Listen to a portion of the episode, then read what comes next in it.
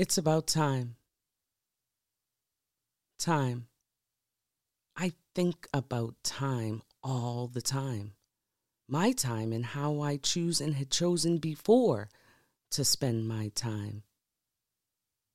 Hmm, that's a lot of time. It's about time.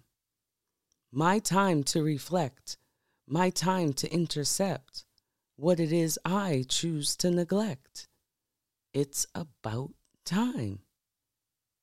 My time to imagine my vivid imagination, even right now at this moment, because, well, it's about time.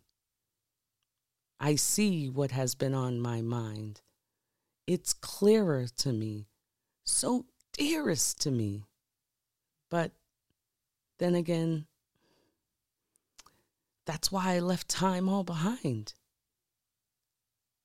Damn, it's about time.